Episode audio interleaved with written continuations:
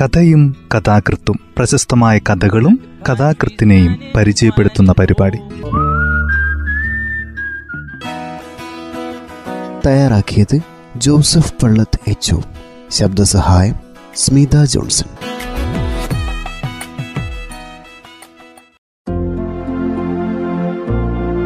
കഥയും കഥാകൃത്തും എന്ന ഈ പരിപാടിയിൽ നിന്ന് സി എസ് ചന്ദ്രികയുടെ ലേഡീസ് കമ്പാർട്ട്മെന്റ് എന്ന ചെറുകഥയാണ് പരിചയപ്പെടുത്തുന്നത്.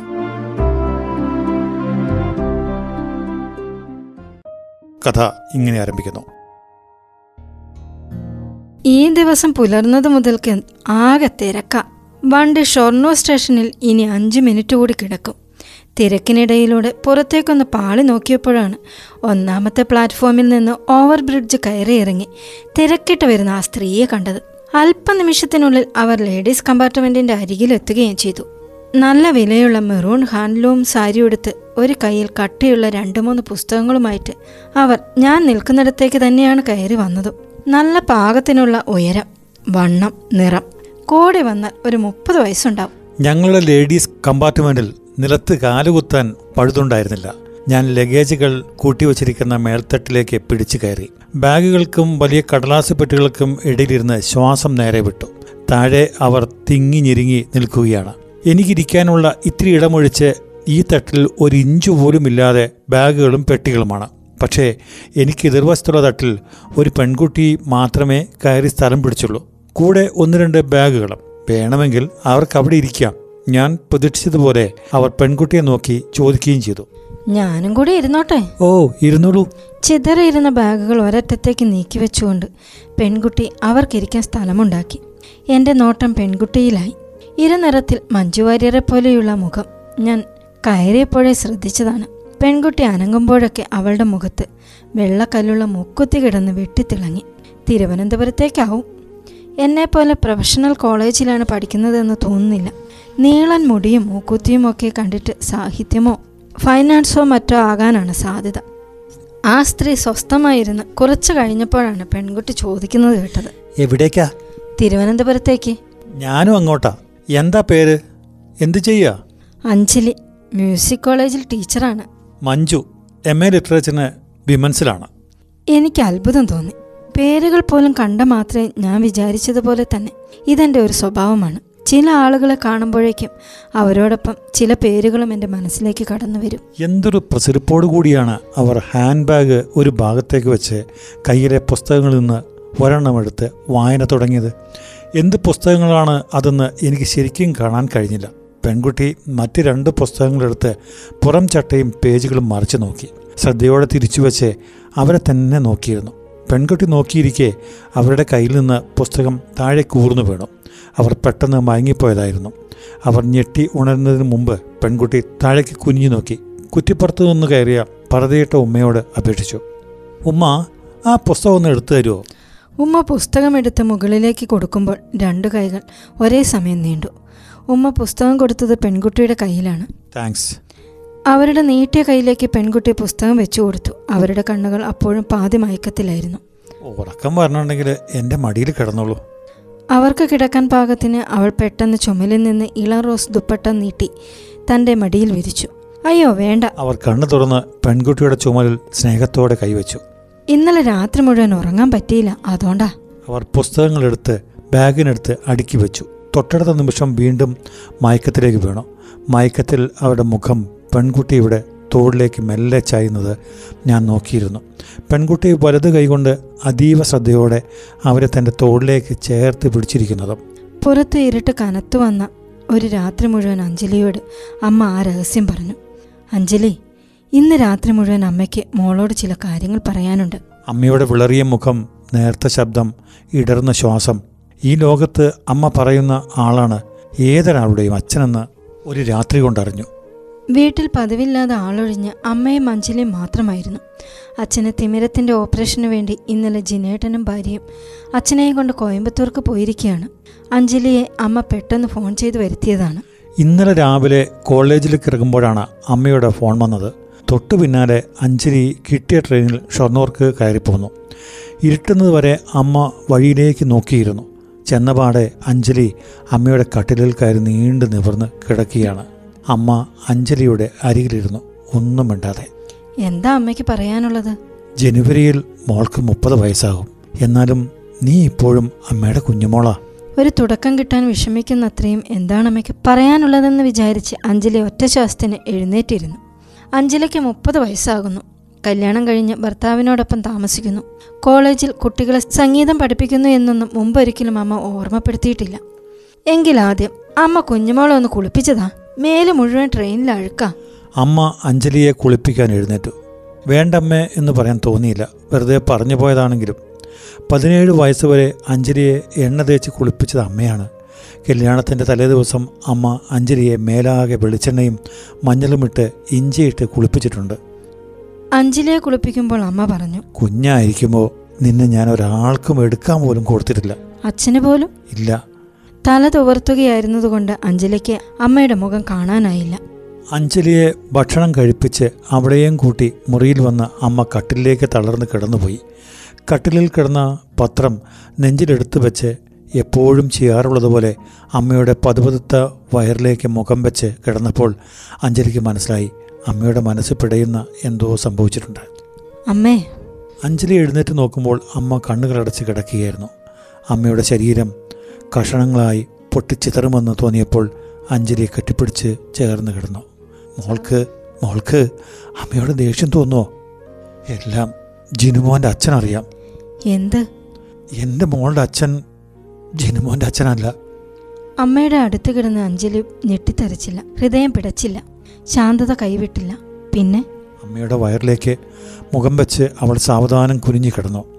എറണാകുളത്ത് വണ്ടി നിന്നപ്പോൾ തിക്കി തിരക്കി കയറി ബഹളം വെച്ച കാപ്പി വിൽപ്പനക്കാരനാണ് അവരെ ഒരു നിമിഷത്തേക്ക് ഉണർത്തിയത്.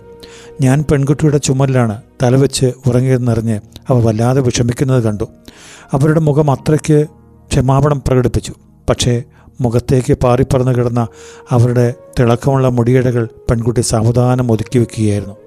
സോറി അവർ രണ്ട് കൈകൊണ്ടും മുഖം അമർത്തിപ്പിടിച്ചുകൊണ്ട് പെൺകുട്ടിയോട് പറഞ്ഞു എന്റെ മടിയിലേക്ക് കിടന്നോളൂ. കുറച്ചു നേരം കൂടി ഉറങ്ങിയ ക്ഷീണം മാറും. പിന്നെ അതേ മയക്കത്തോടുകൂടി അവർ പെൺകുട്ടിയുടെ മടിയിലേക്ക് തലവെച്ച് കിടന്നു. കാലുകൾ ബാഗുകൾക്ക് മുകളിലേക്ക് നീട്ടിവെച്ചു. ഉറങ്ങുന്ന അവരുടെ മുഖം എന്നെ കൂടുതൽ ആകർഷിച്ചു. അവരെ മടിയിൽ കിടത്തിയിരിക്കുന്ന പെൺകുട്ടിക്കുമുണ്ട് വല്ലാത്തൊരു പ്രത്യേകത. ഞാൻ രണ്ടുപേരെയും മാറി മാറി നോക്കിക്കൊണ്ടിരുന്നു. ഈ ലഗേജ് റാക്കിന് മുകളിലിരുന്ന് ഞാൻ മറ്റെന്ത് ചെയ്യാനാണ്? ഞാൻ നോക്കിക്കൊണ്ടിരിക്കെ പെൺകുട്ടി പെട്ടെന്ന് മുതിർന്ന ഒരാളെ പോലെ മാറിക്കൊണ്ടിരിക്കുകയാണെന്ന് എനിക്ക് തോന്നി. അവരുടെ മേൽ അത്രമാത്രമുണ്ട് അവളുടെ ശ്രദ്ധ. അവൾ അവരുടെ പാറുന്ന മുടിയിഴകളെ തഴുകി ഒതുക്കുകയാണ്. ഞാൻ ആകാംക്ഷയോടെ രണ്ടുപേരെയും മാറി മാറി നോക്കിക്കൊണ്ടിരുന്നു. ഇതെന്തൊരു മയക്കമാണ്. അഞ്ജലി അമ്മയുടെ വയറിന്മേൽ തുടരെ തുടരെ ഉമ്മ വെച്ചു. കുഞ്ഞായിരിക്കുമ്പോൾ മുതൽ സങ്കടം വരുമ്പോഴും സന്തോഷം വരുമ്പോഴും അവരങ്ങനെ ചെയ്യാറ്. അതുകൊണ്ട് അമ്മ എഴുന്നേറ്റിരുന്നു. അമ്മയും മകളും മുഖത്തോടും മുഖം നോക്കി എത്ര നേരമാണ് ഇരുന്നത് മറ്റൊന്നും അമ്മയോട് ചോദിക്കരുത്. ഇല്ല അമ്മ പറയുന്നത് മാത്രമേ ഞാൻ കേൾക്കൂ. പക്ഷേ അഞ്ജലിയുടെ ഹൃദയമെടുപ്പ് അമ്മയ്ക്ക് കേൾക്കാമായിരുന്നു. അമ്മയെ ഒരാളെ സ്നേഹിച്ചു. അദ്ദേഹത്തിന് അമ്മയെ ജീവനായിരുന്നു. എന്നിട്ട് അമ്മയുടെ കുടുംബം മകൻ അദ്ദേഹത്തിന്റെ ഭാര്യ മക്കൾ ആരെയും വേദനിപ്പിക്കാനാവാതെ കണ്ണത്താത്ത ദൂരത്തേക്ക് അവർ വേർപിരിഞ്ഞു. ഒരിക്കൽ പോലും എഴുതുകയോ കാണുകയോ ചെയ്യരുതെന്ന് മനസ്സുരുകി സത്യം ചെയ്തു. അവിടെ നിലയ്ക്കാത്ത സ്നേഹത്തിനും സ്വപ്നങ്ങൾക്കും ഓർമ്മകൾക്കും വേണ്ടിയാണ് ഈ ഭൂമിയിൽ അഞ്ജലി ജനിക്കുകയും വളരുകയും ചെയ്തത്. അമ്മയുടെ പ്രാണൻ പോലെ അച്ഛന്റെ എന്നത്തെയും മോഹം പോലെ. ഒരിക്കൽ കൂടി കണ്ടിരുന്നെങ്കിൽ അമ്മ അദ്ദേഹത്തോടൊപ്പം ഇറങ്ങിപ്പോകുമായിരുന്നു എന്ന് അമ്മയ്ക്ക് ഇപ്പോഴും അറിയില്ല. അമ്മയ്ക്കതിന് കഴിയില്ല. ഇനി ഒരിക്കലും അമ്മയെ തേടി അദ്ദേഹത്തിന് വരാനാകില്ല. അമ്മയുടെ നെഞ്ചിലമർന്ന പത്രത്താളിൽ നിന്നാണ് അഞ്ജലി അദ്ദേഹത്തിന്റെ മുഖം കണ്ടത്. ചെമ്പൻ നിറമുള്ള കണ്ണുകളിൽ തീഷ്ണമായ ആധിയുള്ള മുഖം. അഞ്ജലിയുടെ അതേ ചെമ്പൻ കണ്ണുകളിലേക്ക് പെട്ടെന്ന് ആളിപ്പടർന്നു. ആത്മശാന്തി നേരുന്ന ദുഃഖിതരായ ഭാര്യയും മക്കളും. അഞ്ജലി അന്നത്തെ പത്രം മടക്കി അമ്മയുടെ നെഞ്ചിലേക്ക് തിരികെ ചേർത്ത് വെച്ചു. രാവ് മുഴുവൻ അമ്മ ഓർമ്മകളിൽ എരിഞ്ഞു കിടന്നു. അഞ്ജലിക്ക് മനസ്സിലായി. അമ്മയുടെ സങ്കടങ്ങൾ കരഞ്ഞാൽ തീരുന്നതല്ല. അമ്മയോട് വെറുപ്പ് തോന്നുന്നുണ്ടോ മകൾക്ക്? ഇപ്പോൾ അമ്മയ്ക്കെന്റെ വാക്കുകൾ പ്രാണവായുവിനേക്കാൾ ആവശ്യമാണ്. എനിക്ക് അമ്മയെയും ഇപ്പോഴാണ് എന്റെ അമ്മയെ എനിക്ക് കൂടുതൽ ഇഷ്ടമായത്. പിന്നീടൊന്നും മിണ്ടാതെ അമ്മയെ ചേർത്ത് പിടിച്ചു കിടന്നു ഒരേ ലോകത്ത്. ഉറക്കത്തിനും ഉറക്കമില്ലായ്മകൾക്കുമിടയിൽ ഒരു ഗതികെട്ട മയക്കം പോലെ. ഒരാളെ ഇങ്ങനെ നോക്കിക്കൊണ്ടിരിക്കുന്നത് അത്ര വൃത്തിയുള്ള കാര്യമല്ലെന്ന് എനിക്കറിയാം. എന്നാലും എന്നെ ആരും കാണാത്ത സ്ഥിതിക്ക് ശ്രദ്ധയിൽപ്പെടാത്ത നിലയ്ക്ക് അങ്ങനെ ചെയ്യുന്നതിൽ വലിയ കുഴപ്പമൊന്നുമില്ലെന്നാണ് എന്റെ വിശ്വാസം. പെട്ടെന്ന് തലയുയർത്തി പെൺകുട്ടി എന്റെ മുഖത്തേക്ക് നോക്കി. അവളുടെ മൂക്കുകുത്തിയുടെ പ്രകാശം എന്റെ കണ്ണുകളിലേക്ക് ആഞ്ഞുകുത്തി. കണ്ണ് ചിമ്മിപ്പോയി. കണ്ണു തുറന്നപ്പോൾ ഞാൻ അവളെ നോക്കി നന്നായി പുഞ്ചിരിക്കുകയും ചെയ്തു. ഒന്നുമില്ലെങ്കിലും ഞങ്ങൾ സമപ്രായക്കാരാണ്. പക്ഷെ പെൺകുട്ടി എന്നെ നോക്കി ചിരിച്ചില്ല. എനിക്ക് മനസ്സിലായി. ഞാൻ വെറുതെ ബേജാറായതാണ്. അവളുടെ കണ്ണുകൾ മാത്രമേ ഇപ്പോഴെന്റെ മുഖത്തുള്ളൂ. എങ്കിലും ഏത് നിമിഷവും അവൾ എന്നെ തന്നെ സൂക്ഷിച്ചു നോക്കുമെന്ന് വിചാരമുള്ളതുകൊണ്ട് ഞാൻ എന്റെ ചുരിദാറിന്റെ ഷാളെടുത്ത് തലയിലൂടെ വലിച്ചിട്ട് കമ്പാർട്ട്മെന്റിലെ തിരക്കിലേക്ക് തലതിരിച്ചു. കുട്ടികളെ എടുത്തു നിന്ന് സ്വന്തം ഉറക്കത്തെ ആട്ടിയകറ്റുന്ന അമ്മമാർ. വർത്തമാനം പറഞ്ഞും പുറത്തേക്ക് നോക്കിയും മധ്യവയസ്കകൾ മനോരമയും വനിതയും വായിച്ചിരിക്കുന്ന ചെറുപ്പക്കാരികൾ ചൂടെടുത്ത് കരയുകയും വാശി പിടിക്കുകയും ചെയ്യുന്ന കുട്ടികൾ നിമിഷങ്ങൾക്കുള്ളിൽ വിരസമാകുന്ന സ്ഥിരം കാഴ്ചകൾ. അവിടെയൊന്നും ഉറച്ചു നിൽക്കാതെ എന്റെ നോട്ടം തിരിച്ചു വന്നു. ഞാനൊരു ഒളിഞ്ഞു നോട്ടക്കാരനാണെന്ന് നിങ്ങൾ വിചാരിച്ചേക്കാം. പക്ഷെ ഒന്ന് നോക്കൂ എന്റെ നോട്ടം ജനറൽ കമ്പാർട്ട്മെന്റിൽ ആണുങ്ങൾ ചെയ്യുന്നത് പോലെയാണോ? അല്ലേ അല്ലെന്ന് ഞാൻ സത്യം ചെയ്യാം. അത് നിങ്ങൾക്കും മനസ്സിലായി കാണും. എന്റെ നോട്ടം അത്രയ്ക്ക് അക്രമരഹിതവും സൂക്ഷ്മവുമാണ്. ഞാൻ അവരെ ഇഷ്ടപ്പെടുകയാണ്. പക്ഷെ നോക്കൂ ഞാൻ ഏറെ നേരം നോക്കിയിരുന്നിട്ടും പെൺകുട്ടി അവളുടെ ധ്യാനത്തിൽ നിന്ന് ഉണർന്നതേയില്ല. അവളുടെ വിരലുകൾക്ക് എന്തൊരു ഏകാഗ്രതയും മാന്ത്രികതയുമാണ്. പെട്ടെന്ന് ഞാൻ നടുങ്ങി. ഒരു സൂര്യകാന്തി വിരിയുന്നത് പോലെയാണ്. അവളുടെ മടിയിൽ നിന്ന് കണ്ണുകൾ തുറന്ന് അവർ ഒരു നിമിഷത്തേക്ക് പെൺകുട്ടിയുടെ മുഖത്തെ പ്രകാശവലയത്തിലേക്ക് നോക്കിയത്. അതോ അങ്ങനെ എനിക്ക് തോന്നിയതാണോ? പിന്നെയും അവരെ അടഞ്ഞ കണ്ണുകളിലേക്ക് സൂക്ഷിച്ചു നോക്കിയിരിക്കുമ്പോൾ ഞാൻ വല്ലാത്ത പ്രതിസന്ധിയിലായത്. ടോയ്ലറ്റിൽ പോകാൻ വേണ്ടി ഞാൻ എഴുന്നേറ്റു. അകത്ത് കയറി വാതിൽ കുറ്റിയിടുമ്പോഴാണ് അതിന്മേൽ എഴുതിയിരിക്കുന്ന ഭാവനകളിൽ നോക്കി നിന്നത് മുമ്പൊരിക്കലും എനിക്ക് ഇങ്ങനെയുള്ളവ വായിച്ചു നോക്കാനുള്ള മനസാന്നിധ്യം ഉണ്ടായിട്ടില്ല കോറി വരച്ച ചിത്രങ്ങളും മുഴച്ചു നിൽക്കുന്ന വാക്കുകളും കണ്ണിൽ വന്ന് വീണപ്പോഴൊക്കെ അരിശവും അറപ്പുമാണ് തോന്നാറ്. ലേഡീസ് കമ്പാർട്ട്മെന്റിലെ ടോയ്ലറ്റിൽ കയറി എപ്പോഴായിരിക്കും ഈ ആണുങ്ങൾ ഇതൊക്കെ എഴുതുന്നത്? അവരെങ്ങനെയുള്ളവരായിരിക്കും? നിന്നിടത്തു നിന്ന് വാതിലിലെ സാഹിത്യം മുഴുവനും വായിച്ചു. സെക്സിനെക്കുറിച്ച് ഇന്നേ വരെ യാതൊരു പുരുഷ അനുഭവങ്ങളുമില്ലാത്ത എനിക്ക് ഒന്നും തന്നെ വിശേഷിപ്പിച്ച് തോന്നിയില്ല. പക്ഷേ അതിൽ പലവട്ടം എന്റെ ശ്രദ്ധയുടക്കി. ആരോ എന്റെ മുഖത്ത് നോക്കി പുരാതനമായ ഒരു തെറി വിളിച്ചു പറയുന്ന പോലെ അതുകൊണ്ട് എത്രയും പെട്ടെന്ന് മാറ്റി എഴുതണമെന്ന് തോന്നി. തെക്കി തിരക്കി വായുവിലൂടെ ഉയർന്ന് മുകളിൽ സ്വന്തം ഇരിപ്പിടത്തിലെത്തിയപ്പോഴേക്കും ഒരു യുദ്ധം കഴിഞ്ഞു വന്ന പ്രതീതിയായിരുന്നു. ഞാൻ നോക്കുമ്പോൾ എന്റെ നേരെ അപ്രതീക്ഷിതമായി പെൺകുട്ടിയുടെ മുഖത്ത് തങ്ങി നിൽക്കുന്ന പുഞ്ചിരി. ഞാനും വിടർന്നു ചിരിച്ചു. ആ ചിരിയോടുകൂടി ഞാൻ ടോയ്ലറ്റ് സാഹിത്യത്തെ പൂർണമായും വിട്ടുകളയുകയും ചെയ്തു. ഞാൻ പഴയപടിയായി. പെൺകുട്ടിയുടെ മടിയിൽ കിടന്നുറങ്ങുന്ന അവരുടെ മുഖമാണെന്റെ ഇപ്പോഴത്തെയും ആകർഷണം. നോക്കും തോറും കൂടിക്കൂടി വരുന്ന കൗതുകവും ഇഷ്ടവും തുടക്കാനായി തുടിക്കുന്നതുപോലെ അവരിടയ്ക്കിടെ അനങ്ങുന്ന ഇമകൾ മൂക്കിൻ തുമ്പത്ത് പൊടിഞ്ഞു പൊടിഞ്ഞു വരുന്ന വിയർപ്പ് മിന്നിക്കൊണ്ടിരുന്നു. പക്ഷേ അവർ കണ്ണു തുറക്കുകയോ എഴുന്നേൽക്കുകയോ മാത്രം ചെയ്യുന്നില്ല. രാവിലെ ഇറങ്ങുമ്പോൾ അഞ്ജലിയെ അമ്മ പലതവണ ഓർമ്മിപ്പിച്ചു. രണ്ട് ദിവസം കഴിഞ്ഞാൽ കോയമ്പത്തൂർക്ക് ജിൻഡുമോന്റെ അച്ഛൻ വരും.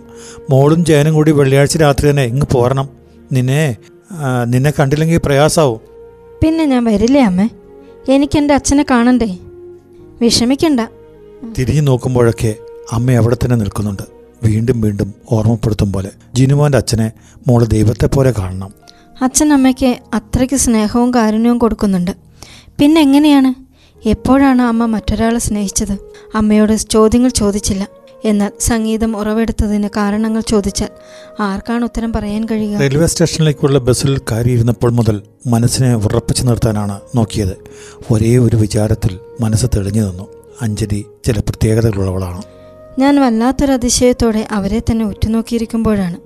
ദൈവമേ പെട്ടെന്ന് എനിക്ക് ചുറ്റും പ്രഭാതത്തിലെ സൂര്യകിരണങ്ങൾ പൊഴിയുന്നത് പോലെ അവരുടെ ചെമ്പൻ കണ്ണുകൾ വിടർന്നു തുടങ്ങിയത്. അവർ മെല്ലെ എഴുന്നേറ്റിരുന്നു. പെൺകുട്ടിയുടെ ഏകാഗ്രതയുള്ള വിരലുകളിൽ വളരെ പതിയെ ഉമ്മ വച്ചു. ബാംഗ്ലൂരിൽ നിന്ന് കന്യാകുമാരി വരെ പോകുന്ന ഐലൻഡ് എക്സ്പ്രസ് പാളത്തിലൂടെ കൂകി വിളിച്ച് തിരുവനന്തപുരം സെൻട്രൽ സ്റ്റേഷനോട് അടുത്തു.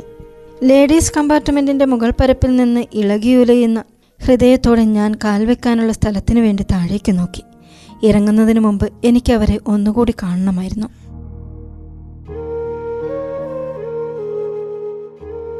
കഥ ഇവിടെ അവസാനിക്കുന്നു. ഒരു ഹൃദയബന്ധത്തിന്റെ കഥ പറയുന്ന മനോഹരമായ ഒരു ചെറുകഥയാണ് നിങ്ങൾ കേട്ടത്. തയ്യാറാക്കിയത് ജോസഫ് പള്ളത്ത് എച്ച് ശബ്ദസഹായം സ്മിത ജോൺസൺ.